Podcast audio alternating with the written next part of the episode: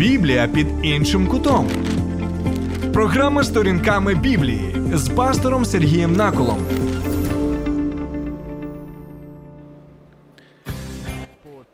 Доброго дня, шановні добродії, шановне панство, друзі.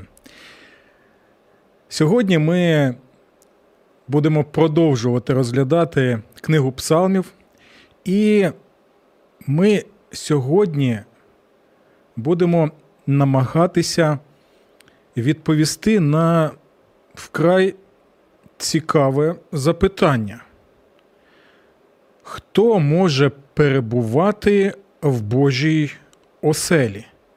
І перед тим, як ми почнемо розглядати цей псалом і відповідати на це запитання, будь ласка, ви можете написати в своїх коментарях під стримом на Фейсбуці або на моєму каналі Сергій Накул на Ютубі, що ви взагалі думаєте стосовно такого виразу, як е, Божа оселя? Чи може бути у Бога взагалі якась оселя? І про що йде мова у 15-му псалмі?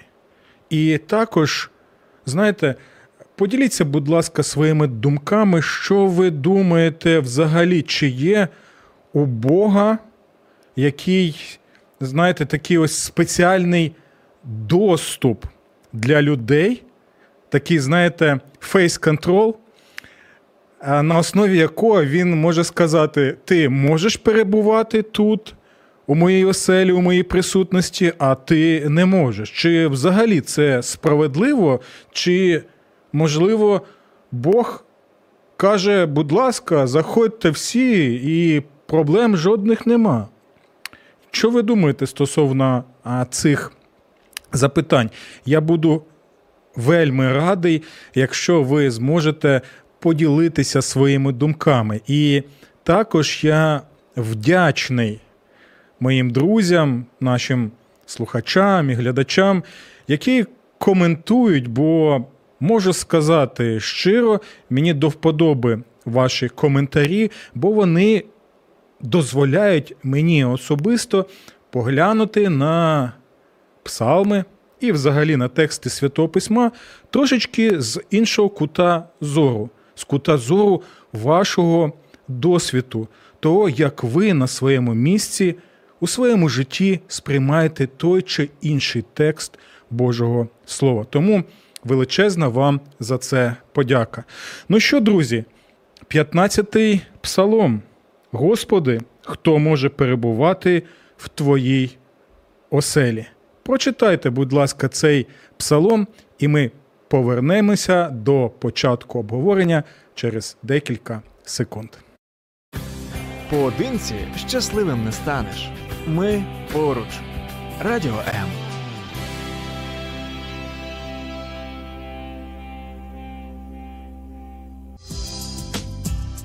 Біблія під іншим кутом. Програма Сторінками Біблії з пастором Сергієм Наколом. Ну що, друзі, давайте прочитаємо цей 15-й псалом. Він е, невеличкий, тому у нас є час і прочитати його, і розмірковувати над ним.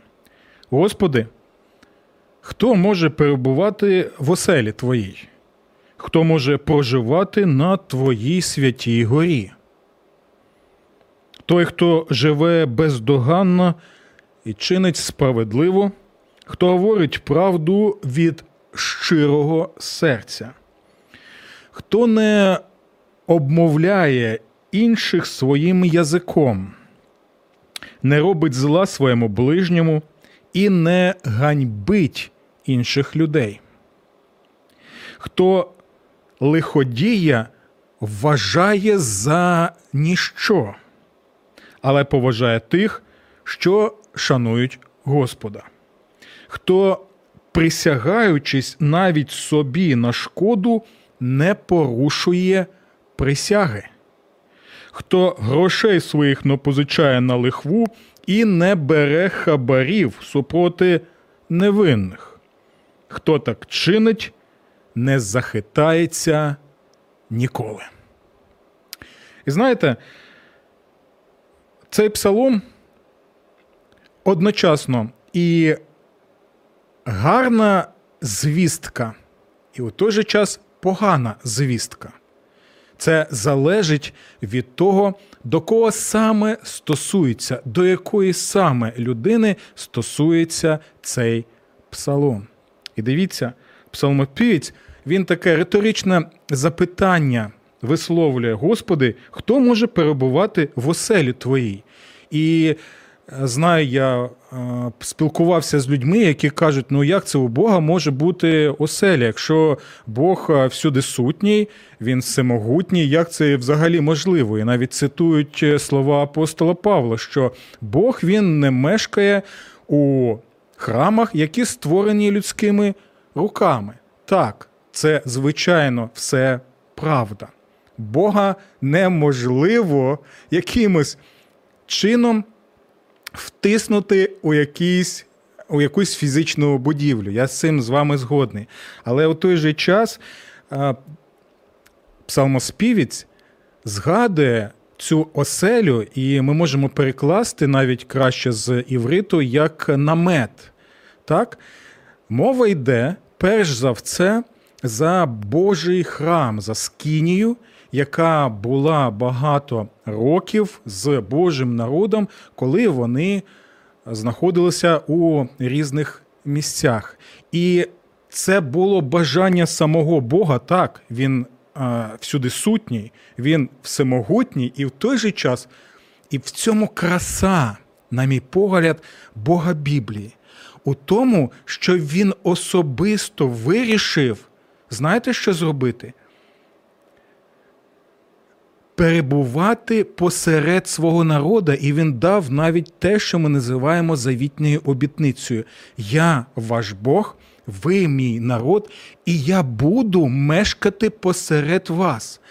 І ось цей храм, оселя Боже, як Божий палац Скинія, він візуально, конкретно і чітко нагадував знову і знову, що Бог вирішив бути тут з нами не лише на небі, а й на землі. Це те, що ми бачимо у Господі Ісусі Христі, який одночасно і всемогутній Бог, і у той же час став ким? Людину, яка перебуває посеред людей.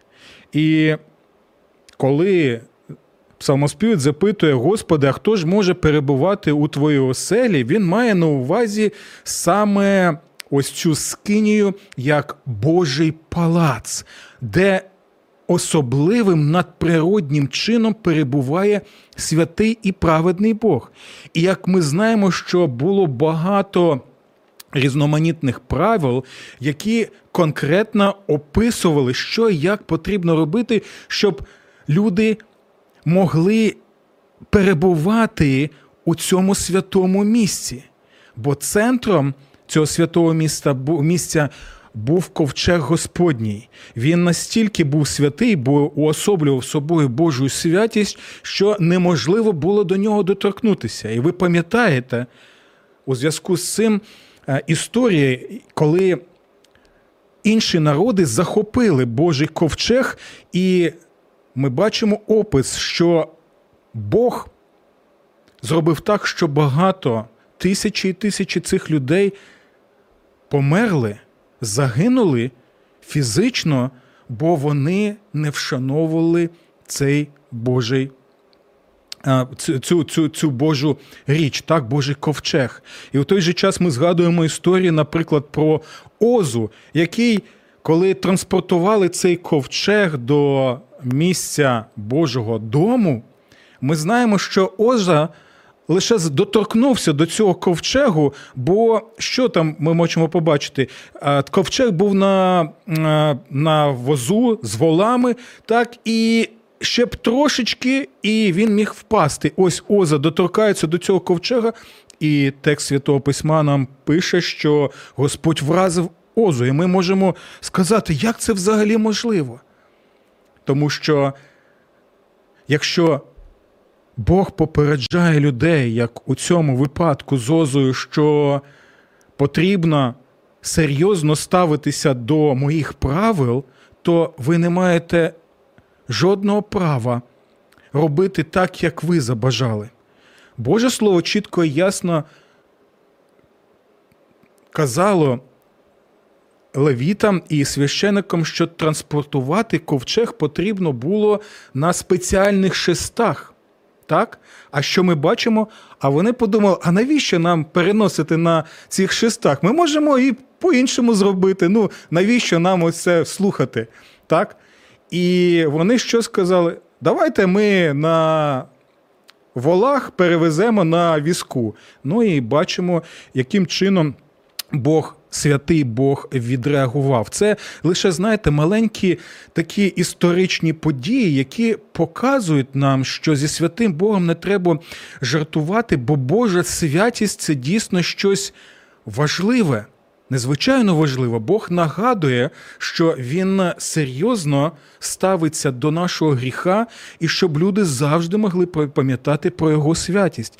І якщо Бог автоматично так ставився до всіх мільйонів людей, то нас би могла очікувати саме доля Ози. І знаєте, чому цього не трапилося? Бо є Боже милосердя, коли Бог довго терпить і Він чекає.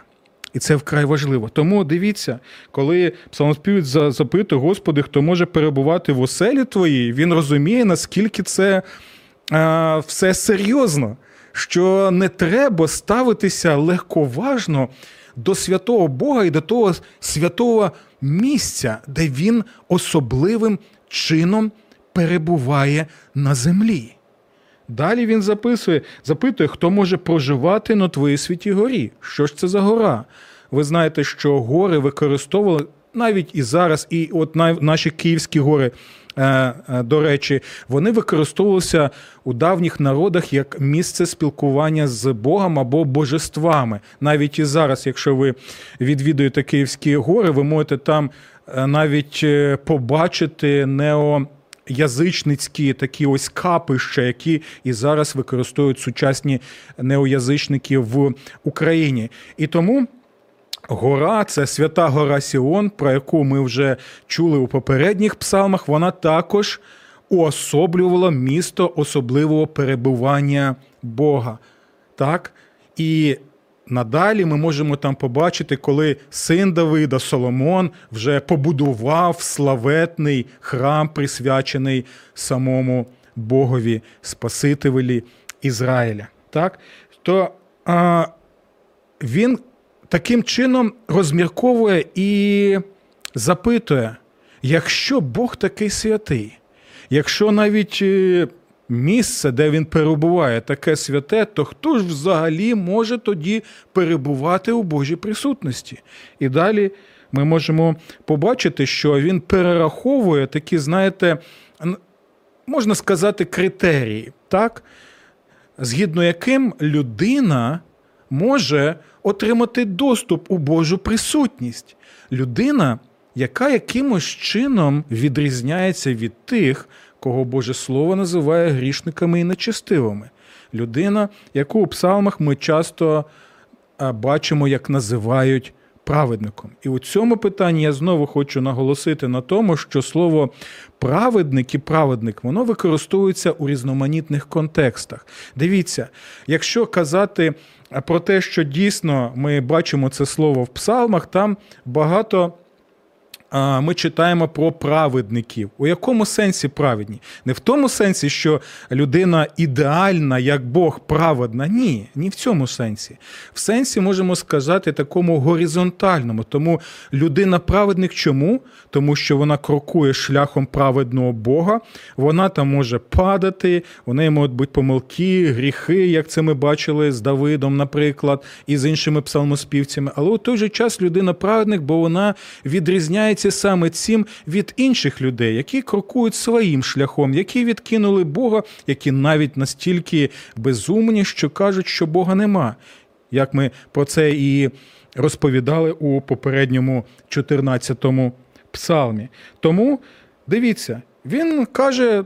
Наступні речі, і вони вкрай цікаві. Це, знаєте, може бути навіть ем, такий тест для нас, Дивіться, що він каже: той, хто живе бездоганно і чинить справедливо, тобто згідно Божої волі, яка представлена у Святому Письмі, хто говорить правду від щирого серця, хто не використовує так брехню як засіб життя, як е, а, використовує такі ось облудливі якісь речі для того, щоб краще можна було у цьому житті щось собі урвати.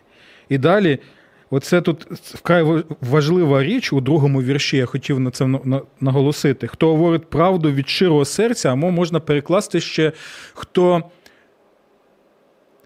правду має щиросерду у своєму серці. І це е, вкрай важливо. Чому? Пам'ятаєте, у попередньому псалмі е, безумний каже у своєму серці. Пам'ятаєте, Бога нема. А тут людина у своєму серці праведна, він говорить правду яким чином. І ось те, що він живе бездоганно, він каже: Бог є. Я усвідомлюю Бога, Бог зі мною. Той каже: Бога нема, плювати я на нього хотів. Хочу, що хочу, то й буду робити. І ось це різниця між праведником і нечистим. Не в тому сенсі, що він ідеальний взагалі без гріхів, ні, а в тому сенсі, що він відрізняється від нечистивого. Далі, дивіться, е, це також цікаві речі, які стосуються і сучасних людей. Ця людина не обмовляє інших своїм язиком, не робить зла своєму ближньому і не ганьбить інших людей. І це також е, вкрай важливо, бо він тут е, згадує дійсно і лжесвідчення, які використовувалися як тоді, так і зараз, наприклад, так, щоб е, звинуватити людину, і для того, щоб щось собі увірвати з того, що є у цієї людини. Пам'ятаєте царя Ахава, того самого, який нечистиво, ми про нього вже згадували у одному з псалмів, коли він е, хотів е, забрати виноградник однієї людини. Це була приватна власність. І у цієї людини Навуфея були усі права, законні права на цю приватну власність. У той же час, що робить Ахав?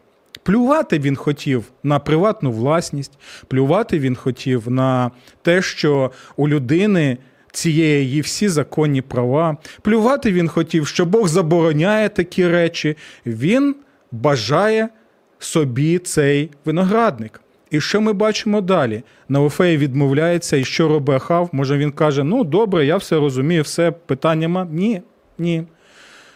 Ахав, він що робить? Він е, платить гроші лжесвідкам. Так, ці люди приходять на суд і починають лише свідчити про Навуфея.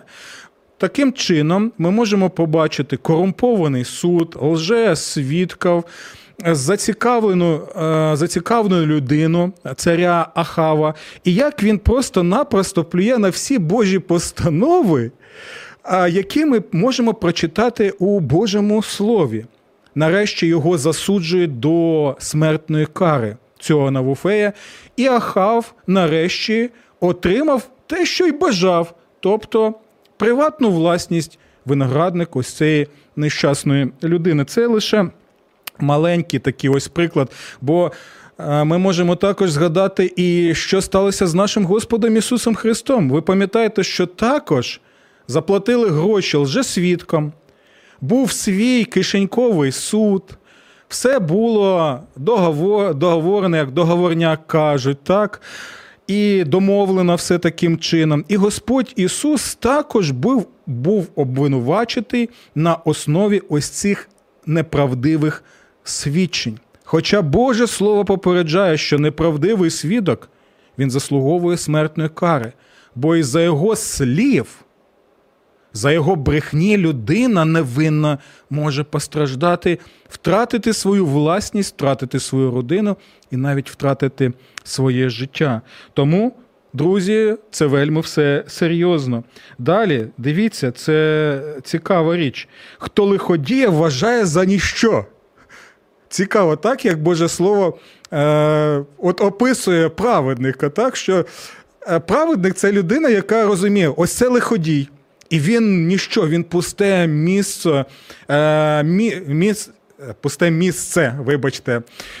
І, і це також цікаво, чому? Бо у попередньому псалмі, як ми вже і згадували, лиходій або нечистивий, він вважає, що Бог для нього пусте місце, так? що Бог для нього ніщо. А тут праведник, який з точки зору Бога розглядає реальність, яка існує цього лиходія і нечистивого, він розуміє, що ти перед Богом ніщо. Взагалі ніщо. І далі але поважає тих, хто шанують Господа. Ось про це ми більше вже будемо розповідати, як це шанувати тих, хто шанують Господа у 16-му псалмі, бо Давид багато про це там розповідає. І, і край важлива ще річ. Хто присягаючись навіть собі на шкоду, не порушує присяги.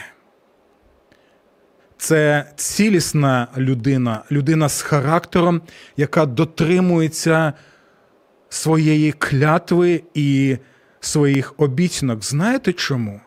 Бо якщо людина пов'язана з Богом, а Бог дав клятву, що я буду вашим Богом, ви будете моїм народом, я буду з вами перебувати. Усе те, що я тобі обіцяю, я все виконую на усі 100%, То якщо ти маєш зв'язок саме з таким Богом, то звичайно ти будеш втілювати цього Бога. І якщо ти даєш клятву або обіцянку, ти навіть на шкоду собі її дотримаєшся. У кому ми це можемо побачити? Звичайно, у Господі Ісусі Христі. Пам'ятаєте, Він дав обіцянку: я спасу свій народ від їх гріхів.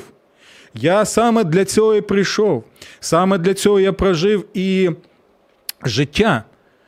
І якщо казати вже про Ісуса, то Він дійсно праведник у ідеальному сенсі цього слова. Тобто у нього жодного гріху не було, так? бо він сам Бог плоті. І ми можемо побачити, що він дотримався своєї обіцянки, навіть незважаючи на те, що, як тут написано, у собі на шкоду. Тобто він був страчений на Голговському хресті, як ми знаємо, і відчув, що таке насильницька смерть.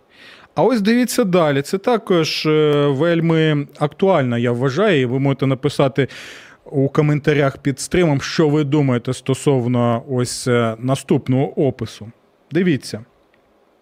Хто грошей своїх не позичає на лихву і не бере хабарів супроти невинних, хто так чинить, не захитається ніколи. Тут ця людина вона не є частиною безбожної фінансової системи.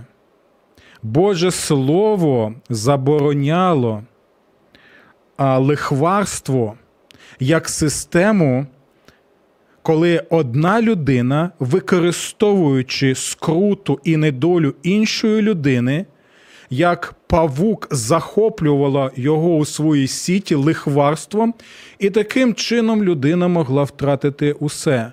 Бог чітко і ясно каже про те, що я забороняю таке лихварство. І тут є, знаєте, різниця, наприклад, між лихварством таким хижацьким, яке забороняє Боже Слово, і у той же час, коли, наприклад, в період реформації в Швейцарії почали в Женеві е, надавати кредити, банківські кредити. І Знаєте, яка різниця між ними? Тоді у Женеві банківські кредити під е, божеські відсотки, так можна сказати, давали людям для чого? Не для того, щоб їх пороботити, і щоб людина була а, цілковито залежна від тебе. Ні. Ідея була і мотивація саме в тому, щоб дати людині гроші під якісь конкретний відсоток для того, щоб вона їх вклала в свою справу, бізнес-справу, і таким чином могла що заробляти гроші. Це тоді е, податки він може давати громаді і у той же час віддавати ці відсотки. Але лихварство, яке забороняє Боже Слово, воно саме хижацьке. Там зацікавленість була у цих людей не в тому, щоб надати можливість людини як накомога а, ліпше зробити свій бізнес і бути корисним для суспільства. Ні. Там тобі було там потрібно було просто взяти і з людини висмоктати усі життєві соки, які можливо, а далі просто виконати як якийсь непотріб. І Бог тут серйозно попереджає подібних людей, що такі люди жодним чином не зможуть перебувати у святій Божій присутності. І далі не бере хабарів супроти невинних. Також а, вельми практичне нагадування, так? особливо а, в нашій країні, де, на жаль, ми можемо побачити навіть в міжнародних рейтингах, ми ще посідаємо доволі сумні місця з корупції, хабарництва. І знаєте, хабарі не лише вимагають у нас посадовці або судді, на жаль, навіть і сам народ пропонує ці хабарі, і ми про це чесно повинні казати.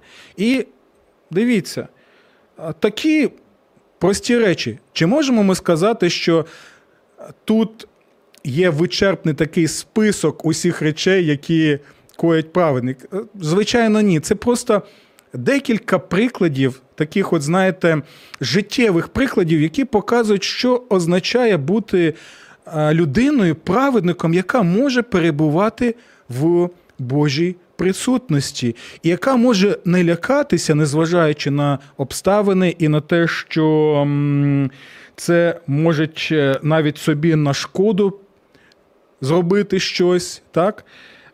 Хто так чинить, не захитається ніколи. Бог запевняє таку людину. Але знаєте, що ще цікаво?